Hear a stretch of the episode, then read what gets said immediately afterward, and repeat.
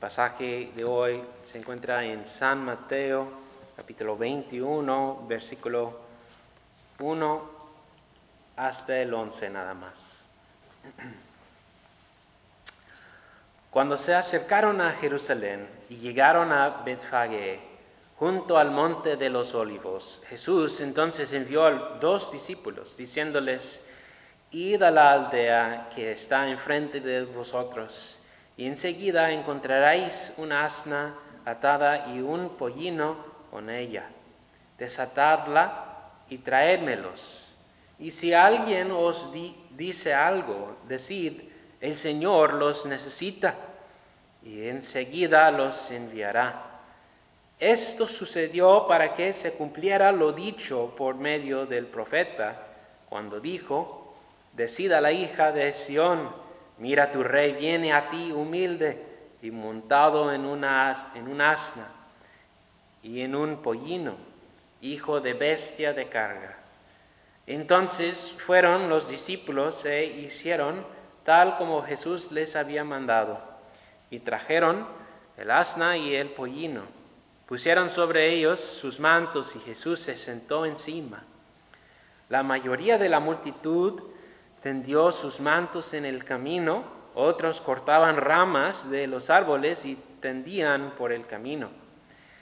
Y las multitudes que iban delante de él y las que iban detrás gritaban diciendo, Osana al Hijo de David, bendito el que viene en el nombre del Señor, Osana en las alturas.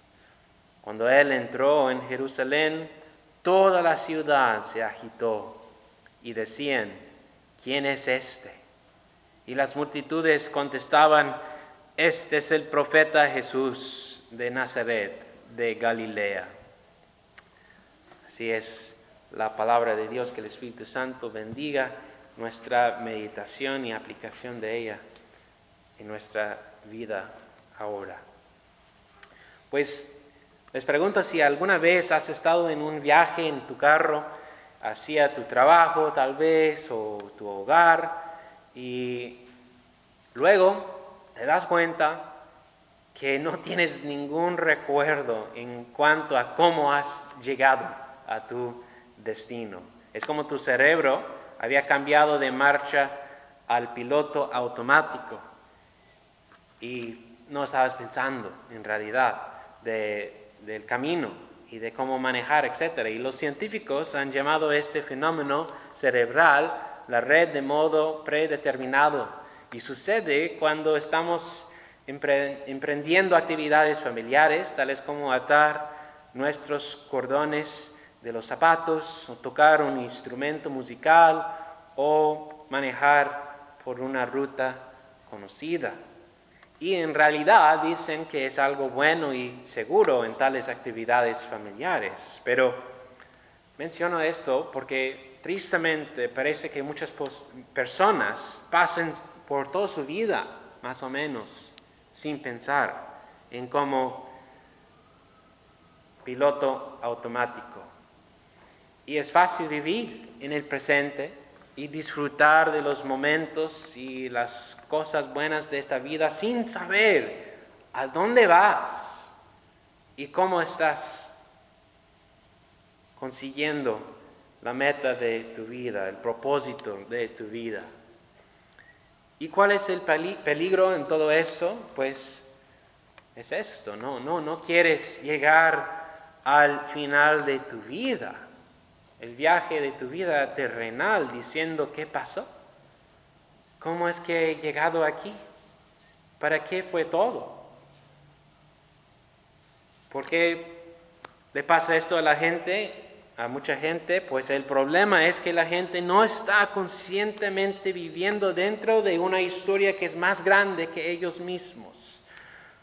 Un historian americano llamado ah, Andrew del Blanco escribe que hay que imaginar un fin a la vida que transciende nuestra propia pequeña asignación de días y horas si vamos a detener de la mente la sospecha que estamos a la deriva en un mundo absurdo.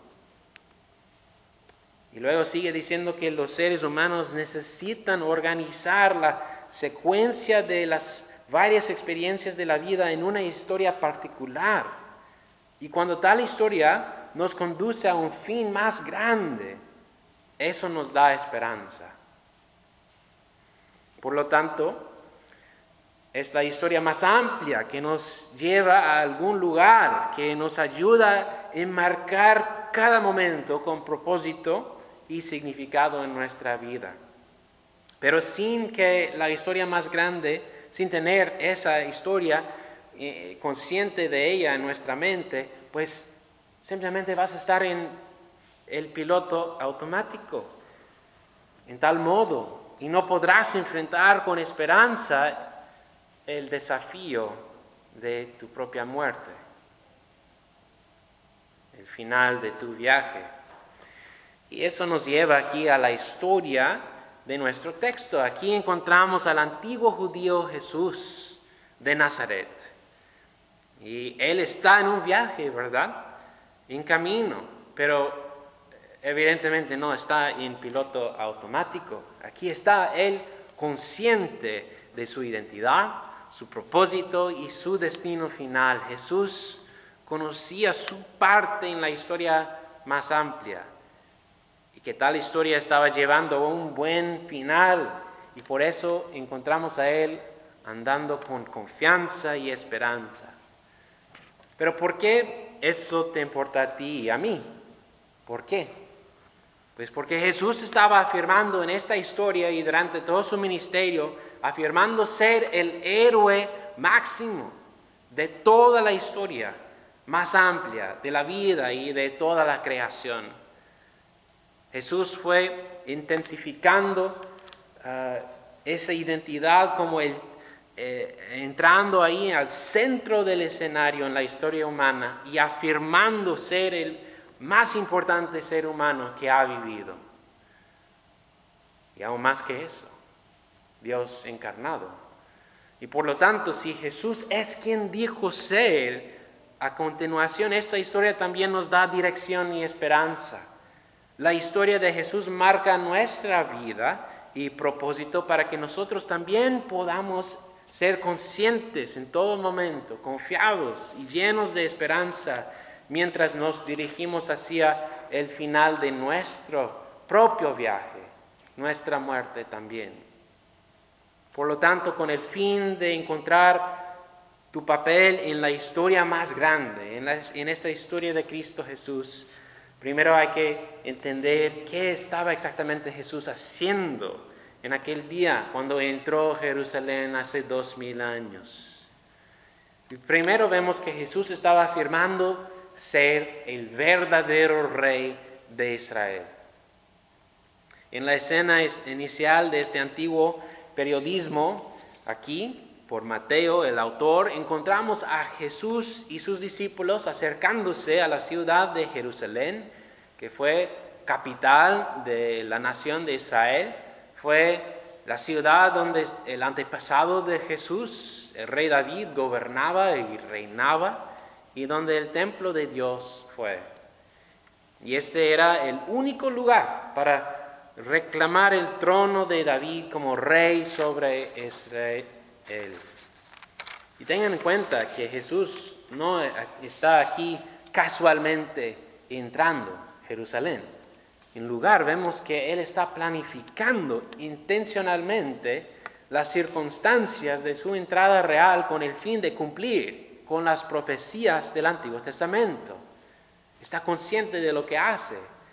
Él envía a sus discípulos fuera a buscar, a traer de vuelta a la asna y un pollino con ella, pollino.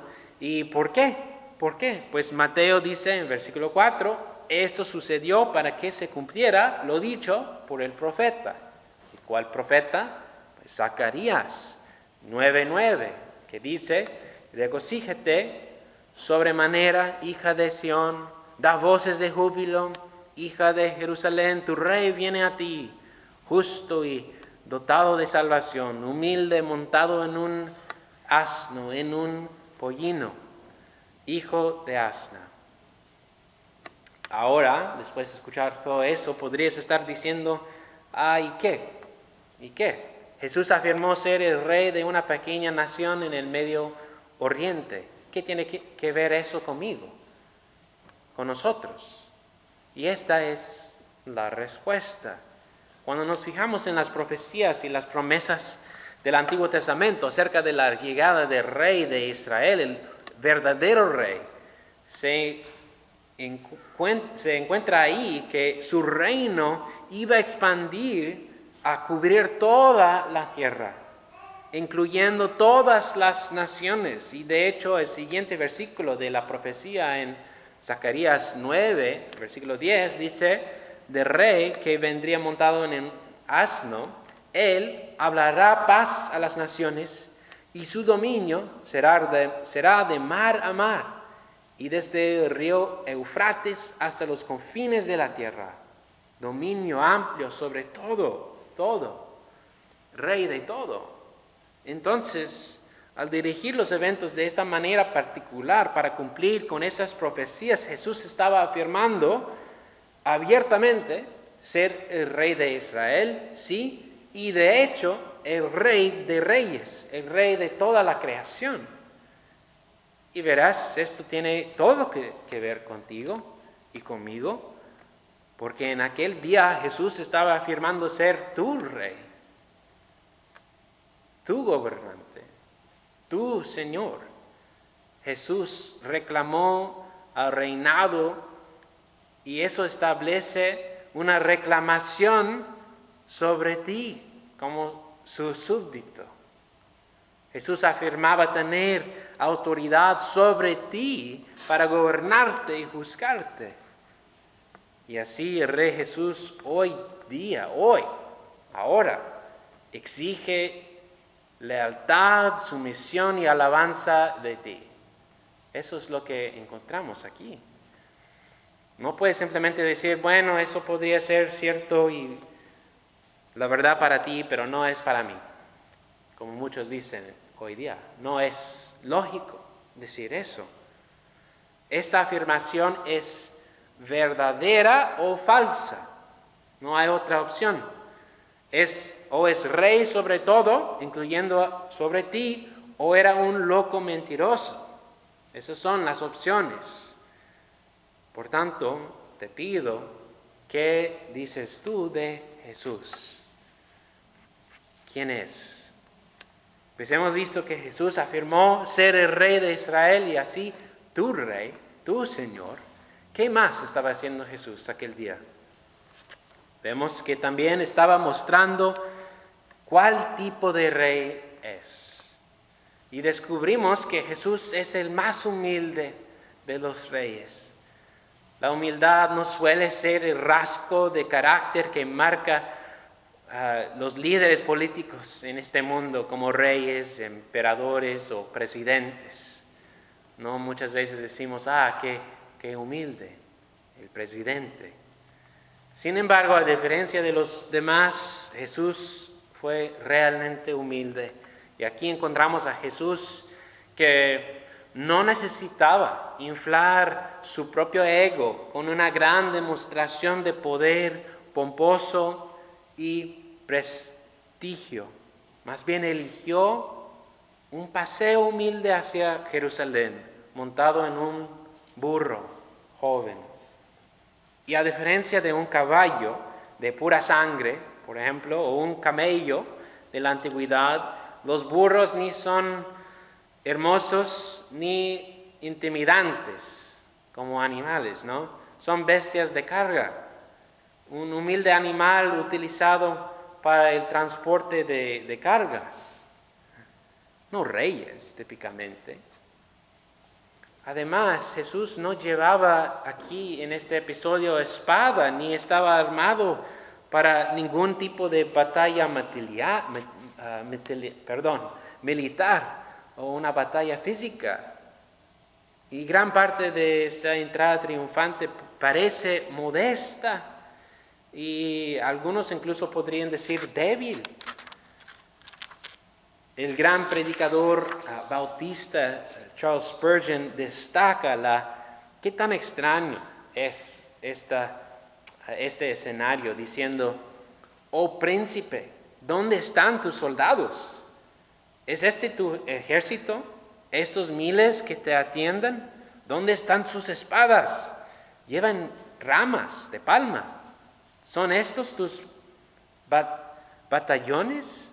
¿O rey extraño, sin ejército, más extraña, más extraño rey que no lleva espada, eh, reino extraño en el que está la palma sin la espada, la victoria sin la batalla, sin sangre, sin lágrimas, sin devastación, sin ciudades quemadas, sin cuerpos destrozados. Rey de paz, Rey de paz, este es tu dominio. Y aquí es el punto. Los reyes de Israel, pues deberían haber sido siempre marcados por la humildad, sumisos a su rey, sobre ellos, Dios. Y aquí al final Jesús, el Hijo de David, descendiente de él, es la realización, el cumplimiento pleno de, de tal humildad. Y a Dios su Padre le agradó la humildad de su Hijo. Y Juan Calvino dice de este texto, de la humildad de Cristo, Dios confirió más honor a Jesús, su Hijo, bajo el aspecto repulsivo de un mendigo, que si hubiera sido decorado con todos los deslumbrantes ornamentos de los reyes. Esto siempre era el plan de Dios, que su rey, su hijo, entrara con humildad. Pero su gentileza y su humildad como rey no era lo que los judíos en esa multitud aquel día esperaban o anticipaban para el heredero del trono de David. La gente quería un rey revolucionario que iba a asaltar la capital con poder y guiarlos en rebelión contra la ocupación romana. Y es importante señalar que todo eso tuvo lugar al comienzo de la fiesta de la Pascua para los judíos en Jerusalén. Y según la ley de Moisés, el pueblo de judío había viajado ahí a la capital para celebrar la victoria que Dios le había dado a su nación años atrás, liberándoles de la opresión en Egipto. Se podría decir que la Pascua de Israel es muy similar al cuarto de julio para los ah, estadounidenses. Ambos son celebraciones de la independencia nacional, la liberación de la tiranía. Mientras estuvo bajo la tiranía de Roma, este festival de Pascua fue el momento ideal para una revolución nacional. Y cuando las multitudes pues gritaban Hoshihana, en hebreo, que significa sálvanos ahora. Eso quería decir, pues sálvanos de los romanos. Querían ellos una armada militar rey para salvarlos de la política opresión. Querían que expulsar a los romanos, pero en cambio vemos en el texto seguido que Jesús entró al templo luego, luego y expulsó a los judíos que estaban practicando su religión, rompiendo sus expectativas. No era lo que esperaban. Pero Jesús nunca complacía a la gente. No se iba a conformar con las expectativas y deseos de la gente. Jesús, este rey de la humildad, conocía el propósito de su llegada y no era para luchar contra los romanos, simplemente. No era una liberación política sola. Y eso nos lleva al último punto, que Jesús se re humilde, cabalgaba en burro hacia su muerte, hacia su muerte. Jesús no estaba sin pensar en el modo piloto automático mientras entraba a Jerusalén, era más consciente de lo que estaba metiendo por entrar a Jerusalén de esa manera, abiertamente, declarándose como rey. En el capítulo anterior de este episodio, en Mateo 20, Jesús había dicho a sus discípulos, ahora subimos a Jerusalén. El Hijo del Hombre será entregado a los principales sacerdotes y escribas y la, oh, perdón, lo condenarán a muerte. Lo entregarán a los gentiles para burlarse de él. Lo azotarán y crucificarán, pero al tercer día resucitará. Vemos, hermanos, que Jesús puso su rostro hacia Jerusalén con propósito. Sabía lo que le esperaba ahí en tal ciudad en unos días en cuestión de días iba a ser traicionado, acusado, torturado y ejecutado por los romanos en la cruz hasta la muerte. Y sabía eso completamente, totalmente consciente de tal fin. Y aunque Jesús cabalgó con humildad, no, no fue un cobarde para nada. Entró con valentía la batalla para enfrentar el enemigo real, el enemigo final de Dios, la muerte misma.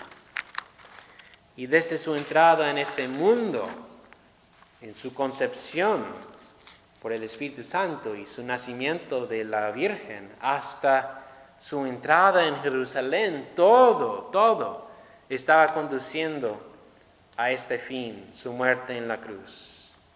Pero ¿por qué? ¿Por qué? cabalgó como nuestro campeón y nuestro sustituto sacrificio o sacrificial. Y su batalla no fue con Roma, como hemos dicho, sino con nuestro pecado y con su paga, la muerte. Vino a salvarnos de la opresión espiritual y la tiranía de la muerte, no de los hombres ni del poder político. Y ves que el Padre envió a su Hijo al mundo en Jerusalén compartiendo en nuestra humanidad, quedando sujeta a la debilidad y la muerte. Pero luego, a través de la muerte, Él rompió el poder de la muerte. En Hebreos 2, 14 a 15 dice que Jesús enfrentó la muerte por nosotros para liberar a aquellos que toda su vida fueron esclavizados por su miedo de la muerte. ¿Y por qué tenemos tanto miedo para la muerte? ¿Por qué tememos tanto a la muerte?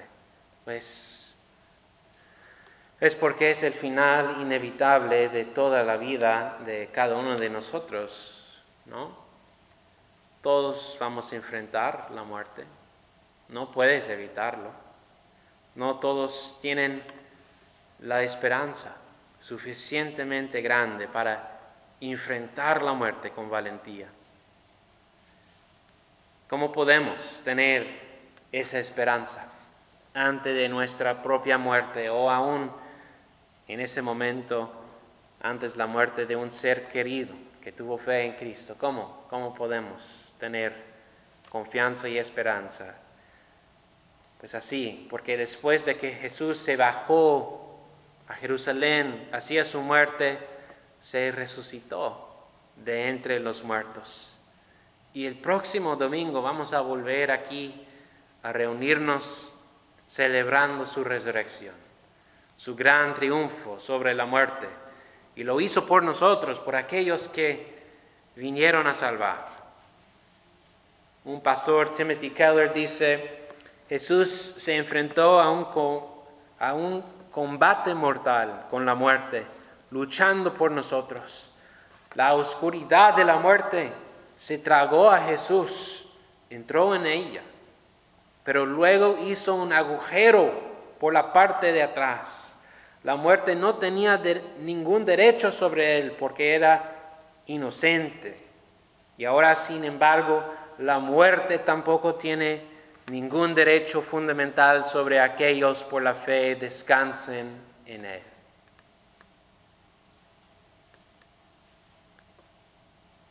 Hermanos, aquí es la historia más grande que marca y estructura nuestra vida. A medida que encontramos nuestra historia en la historia de Jesús, todas las experiencias de la vida están llenas de propósito y significado. Y esa es la gran historia que conduce a algún lugar glorioso, sí, hacia la muerte, pero luego por la parte de atrás hacia una gloriosa existencia resucitada, que es nuestra esperanza en Cristo. Y cuando tú abrazas a Jesús por la fe como tu campeón, el que murió en tu lugar por tus pecados, y cuando te sometes a Jesús, el rey humilde, tú también puedes viajar hacia adelante en humildad y en confianza hacia tu muerte, con esperanza, lo que el mundo no tiene. Debido a la entrada real de Jesús a la cruz por nosotros y porque resucitó de entre los muertos por nosotros, podemos tener esperanza aun cuando lamentamos la pérdida de nuestro hermano Marco González y todos nuestros seres queridos que han muerto en el Señor. Además, podemos tener la valentía de enfrentar nuestra propia muerte, sabiendo que por la fe en Jesús la muerte no tiene derecho sobre nosotros. Y así, cristiano, cristiana, Jesús te ha liberado del poder del pecado y de la muerte y no tiene la muerte derecho sobre ti. Si estás en Cristo Jesús, tú también resucitarás con Jesús en el último día. Buenas nuevas. Amén. Gracias Padre Dios por el Evangelio, por esta gran historia amplia que da significado y, marca pues y estructura todas, todas las experiencias de nuestra vida, para que no andemos en piloto automático sin saber, sin saber a dónde vamos, sino que tenemos un fin, un lugar glorioso delante de nosotros, una dirección y propósito unidos a Cristo Jesús.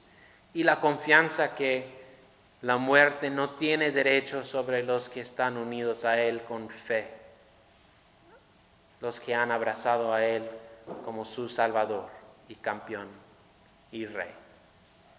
Danos tal fe para abrazar y someternos a Cristo más y más. Esto pedimos en el nombre de Jesús. Amén.